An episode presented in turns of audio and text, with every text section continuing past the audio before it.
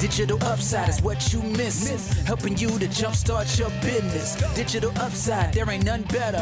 It's time to take it to the next level. Let's go. Digital upside. Woo. Hallo zusammen, guten Morgen. Ich freue mich sehr, dass ihr mir zuhört in meiner nächsten Podcast-Folge, die ich hier aufnehme morgens früh um 10 vor 6. Ich bin ein Morgenmensch, ich stehe gerne morgens auf, ich bin morgens produktiv. Ähm, früh morgens beginnt mein Tag. Das irgendwie, weiß auch nicht, das kommt halt von innen. Das ist irgendwie mein Typ. Willkommen beim Podcast von Digital Upside.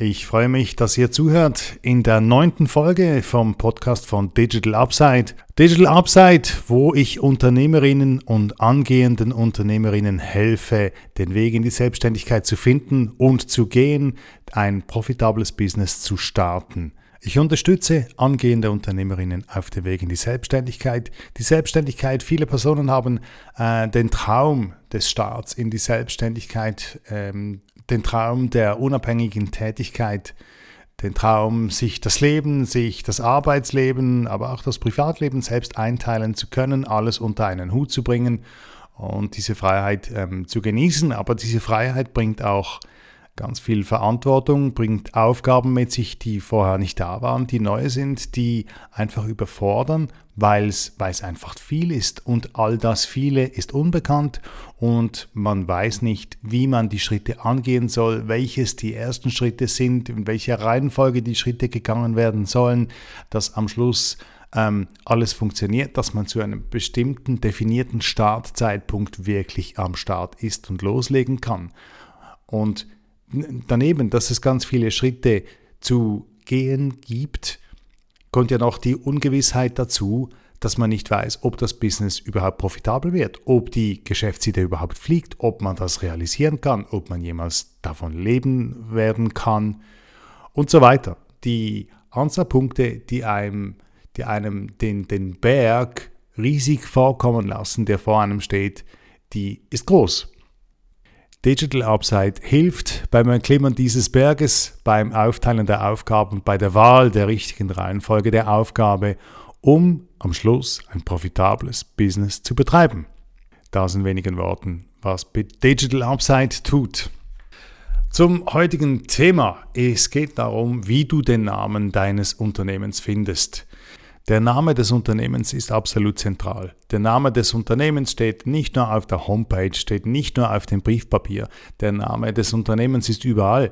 Wenn du vom Unternehmen sprichst, wenn du Werbung schaltest, wenn du Rechnungen schreibst, überall begegnest du dem Namen des Unternehmens. Darüber hinaus hat der Name des Unternehmens eine starke Signalwirkung, nach innen wie nach außen. Nach innen sind es die, die Mitarbeiter, deine Geschäftspartner, allenfalls Investoren die mit dem Namen des Unternehmens konfrontiert sein werden, denen der Name des Unternehmens etwas bedeutet, die die Ausstrahlung des Namens wahrnehmen werden. Gegen außen sind es vor allem die Kunden, die Lieferanten, die mit dem Unternehmensnamen zu tun haben werden. Aus diesem Grund ist die Bedeutung des Namens absolut zentral und entsprechend lohnt es sich, genügend Zeit in die Namensfindung zu investieren. Du wirst dich möglicherweise fragen, ob du zuerst das Logo entwerfen sollst oder den Namen finden sollst. Ich würde auf jeden Fall zuerst den Namen definieren, weil das Logo davon abhängt, wie dein Name lautet. Umgekehrt kann es sein, dass du die Arbeit einfach zweimal machst. Wenn du ein Logo designst oder designen lässt und dann der Name anders ist oder der Name nicht zum Logo passt, dann muss das Logo nochmals machen. Ich würde den Namen darüber stellen, das als ersten Punkt definieren und dann, wenn bekannt ist, welches der Name ist und alles, was damit verbunden ist, dann kannst du das Logo designen oder designen lassen. Vielleicht hast du schon eine fixe Idee, ob dein Name, dein Vor- oder dein Nachname oder beides zusammen Teil des Namens werden soll. Du kannst dir auch überlegen, ob der Zweck des Unternehmens im Name vorkommen soll. Auch gibt es viele Unternehmen, die den Standort, die den Standort im Namen erwähnen. Du kannst dir auch überlegen, in fremde Sprachen zu gehen, auf fremde Sprachen auszuweichen, zurückzugreifen bei der Namensfindung. Das kann sehr schön klingen. Ich stelle mir zum Beispiel vor, wenn du französisch klingende oder spanisch klingende Namen verwendest oder auch lateinische, dann können die sehr schön klingen und gleichzeitig auch einprägsam sein. Der Name soll ja was Markantes sein, soll etwas sein, an das man sich erinnern kann, ein Alleinstellungsmerkmal sein. Und da kann es helfen, ähm, auf andere Sprachen zurückzugreifen. Eine Frage, die wichtig ist und direkt mit der Namensfindung verbunden ist, ist die Definition deiner Rechtsform, der Rechtsform deines Unternehmens. Die effektive Wahl der Rechtsform deines Unternehmens füllt wahrscheinlich eine Podcast-Folge für sich oder eine ganze Serie davon. Es gibt ähm, eine recht breite Auswahl an Unternehmensrechtsformen. Ich würde sagen, die häufigsten ähm, hier im Raum von Deutschland, Österreich, Schweiz sind vor allem AG und GmbH und Einzelunternehmen. Darauf, was die Unterschiede zwischen diesen drei oder auch anderen Formen sind, Rechtsformen sind, was die Bedeutung davon ist, welche Konsequenzen das haben kann, ähm, darauf werde ich in einer anderen Podcast-Folge eingehen.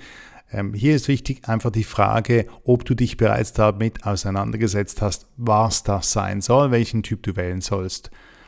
Denn wenn du das bereits entschieden hast, wenn du weißt, dass du, sagen wir, eine GmbH gründen willst, dann wird das GmbH hinten an den Namen angestellt.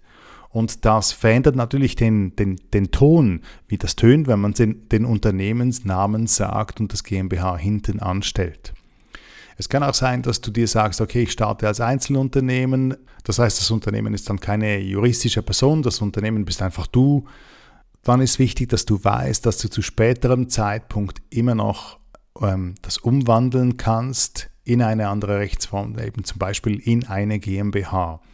Und entsprechend ist es wichtig, dass du auch in diesem Fall dich fragst, wie das tönt, wie der Unternehmensname klingt, wenn du das später umwandeln willst in eine GmbH. Ich würde das immer im Kopf behalten. Ich würde da auch ein paar Jahre in die Zukunft denken. Auch wenn es für dich im Moment außer Frage steht, steht dass du eine GmbH gründest, würde ich das im Kopf behalten, weil diese Dinge kommen auf uns zu.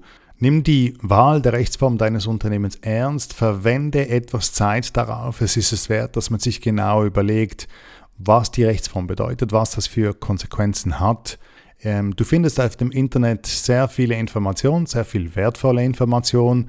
Sprich mit äh, Freunden, Kollegen, die du kennst, die sich selbstständig gemacht haben, die sich für eine Rechtsform entschieden haben. Schlimmstenfalls kannst du eine Beratung buchen bei einem Anwalt. Ich denke aber nicht, dass das nötig ist. Ich glaube, du wirst selbst den Weg finden, welches die richtige Rechtsform für dich, für dein Unternehmen ist. Und das muss nicht in Stein gemeißelt sein. Das kannst du zu späterem Zeitpunkt wieder ändern.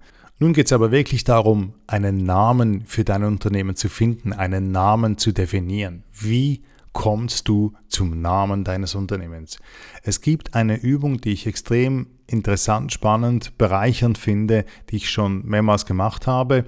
Das funktioniert so. Nimm dir etwas zu schreiben, ähm, sei es ein iPad äh, mit Stift oder ein Blatt Papier und eine Stoppuhr. Du brauchst eine Stoppuhr oder ein Timer. Du kannst ein Telefon benutzen und du stellst den Timer auf sechs Minuten.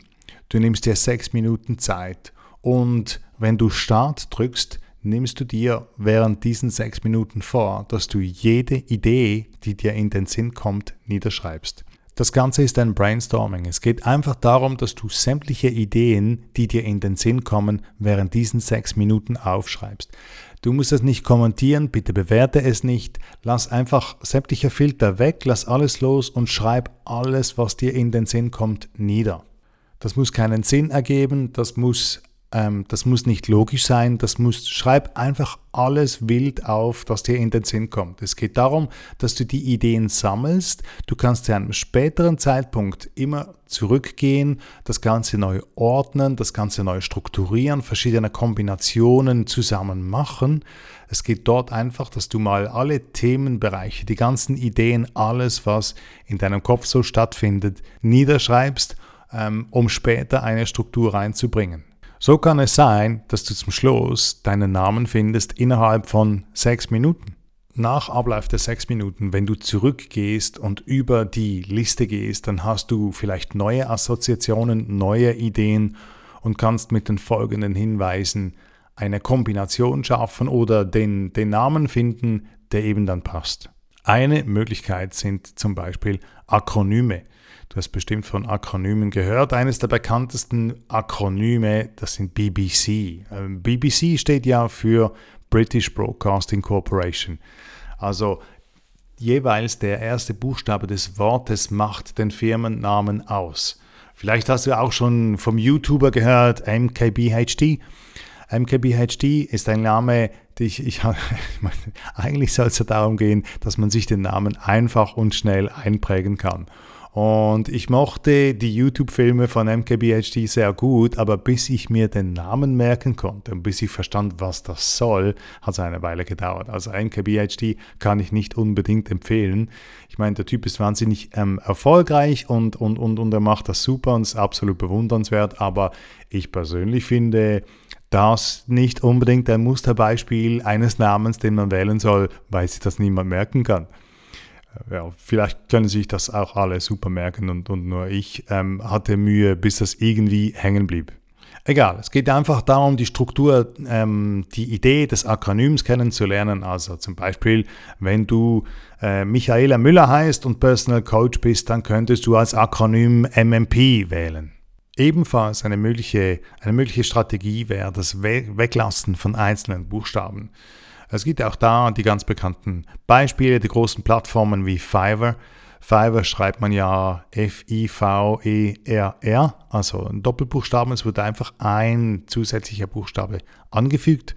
Ein anderes Beispiel wäre Tumblr, wo das R weggelassen wurde. Also man schreibt das T-U-M-B-L ohne R und dann Nein, nochmals. Okay, man schreibt das T-U-M-B-L und lässt das E weg und das stellt das R hintereinander, Tumblr. Das wäre eine Möglichkeit. Einfach ein Buchstabe weglassen. Man kann Wörter kombinieren, zwei Wörter mit verschiedenen Bedeutungen. Also zum Beispiel Evernote ist so entstanden. Aus dem Wort forever und dann Note, also man schreibt etwas auf für immer. So ist Evernote entstanden. Äh, TripAdvisor äh, als anderes Beispiel. Eine Kombination von zwei Wörtern, die man zusammenstellt und daraus einen Begriff macht. Ganz beliebt sind Namen aus der griechischen Mythologie. Ähm, das tönt jetzt sehr mystisch, das tönt, das tönt sehr alt und weit hergeholt, ist es aber nicht, ist aber sehr naheliegend. Du kennst Marken wie Hermes, du kennst bestimmt Nike, die griechische Göttin, die hieß zwar nicht Nike oder man sagt hier würde man sagen Nike, aber es ist derselbe Name und Oracle, Oracle als, als Unternehmen äh, auch aus, dem, aus der griechischen Mythologie. Immer eine Option, wenn du das willst, ist natürlich das Outsourcen der Namenssuche. Du kannst das einem Unternehmen, äh, einer Einzelperson outsourcen, die den Namen für dich findet. Allenfalls kann diese Person dann auch gleich das Logo designen oder sogar die Webseite oder das ganze Package. Es ist natürlich entsprechend finanziell aufwendig, weil diese Person wird viel Zeit ähm, und Mühe in diese Namenssuche geben, wird alle Abklärungen für dich treffen, links und rechts. Ich persönlich kenne das mehr von größeren Firmen, größeren Unternehmen, die profitabel sind, die sehr profitabel sind und entsprechende Budgets haben, die sich ja, die sich nicht persönlich mit der Namenssuche auseinandersetzen wollen. Das muss jeder für sich entscheiden. Ich persönlich finde die Namenssuche etwas, etwas sehr Spannendes, etwas sehr Tolles, etwas sehr Schönes, äh, auch etwas Befriedigendes. Wenn, sie, wenn man dann eine Lösung findet, dann finde ich das Gefühl so bereichernd, wenn sich dann etwas herauskristallisiert, wenn sich der Name ergibt, wenn er dann da ist. Die Frage wird dann, was geschieht als nächstes? Was tun, wenn der Name steht? Wenn du einen Namen gefunden hast, einen Namen definiert hast, würde ich auf jeden Fall abklären, ob es diesen Namen schon gibt. Du findest zum Beispiel im deutschen Handelsregister ein Verzeichnis aller aktuellen Firmennamen, die es gibt. Dasselbe Register findest du in der Schweiz unter CFIX. Ich verlinke diese beiden Adressen in den Show Notes zum Podcast damit du dich dort erkundigen kannst, wenn du, wenn du magst. Würde ich auf jeden Fall empfehlen. Die nächste Frage, die du dir unbedingt stellen solltest, ist die Frage, ob die Domain noch frei ist. Die Domain ist die Internetadresse. Deine Internetadresse äh, muss frei sein, die darf natürlich von niemandem benutzt werden, sonst hat das Ganze keinen Sinn, sonst musst du allenfalls neu nochmals über die Namenssuche gehen oder die zweite oder die dritte Option wählen. Du findest heraus, ob die Domainadresse noch frei ist, wenn du, wenn du danach suchst. Es gibt Hosting-Unternehmen und bei einem Host kannst, die, kannst du die Domain registrieren. Dort siehst du, ob die Adresse noch frei ist. Es gibt eine ganze Fülle an Hosting-Unternehmen. Du wirst das passende Angebot für dich finden. Du wirst auch, äh, wenn du danach suchst, Vergleiche finden von verschiedenen Host-Anbietern mit verschiedenen Preisen. Auf der Suche nach deiner, nach deiner Domain wirst du auch wählen können, welches Kürzel du hinten anstellst. Ob du deine Internetadresse auf die Endung .ch.de.com wählen willst das kannst du entscheiden. Typischerweise sind Unternehmen, die lokal unterwegs sind, die lokal arbeiten oder Maximum national, also innerhalb Deutschland, innerhalb der Schweiz, wirst du .ca wählen oder .de. Und diejenigen, die über die Landesgrenzen hinaus tätig sind, ähm, greifen auf eine .com-Adresse zurück. Internetadressen enthalten typischerweise keine Sonderzeichen, zum Beispiel das, das deutsche Doppel-S, das so merkwürdig geschrieben aussieht, sieht aus wie ein, wie ein Beta in der griechischen Sprache. Oder auch keine Umlaute, keine Umlaute wie Ö und Ä und Ü. Du kannst natürlich die Umlaute ausschreiben, also OE für Ö zum Beispiel, das ist kein Problem, aber keine Sonderzeichen selbst verwenden. Das wäre es auch schon zur Namenssuche. Es interessiert mich sehr, welche Erfahrungen ihr gemacht habt auf dem Weg der Namenssuche. Was ist euch begegnet? Äh, welche Geschichten dazu haben sich bei euch ergeben? Bitte schreibt es in die Kommentare. Ich fände es spannend, das zu hören. In diesem Sinne, vielen Dank fürs Zuhören. Danke fürs Einschalten. Bis zum nächsten Mal. Tschüss. Thank you for tuning in. Digital Upside Podcast. Information on innovation got you coming back. Woo! DigitalUpside.ch. Let's go.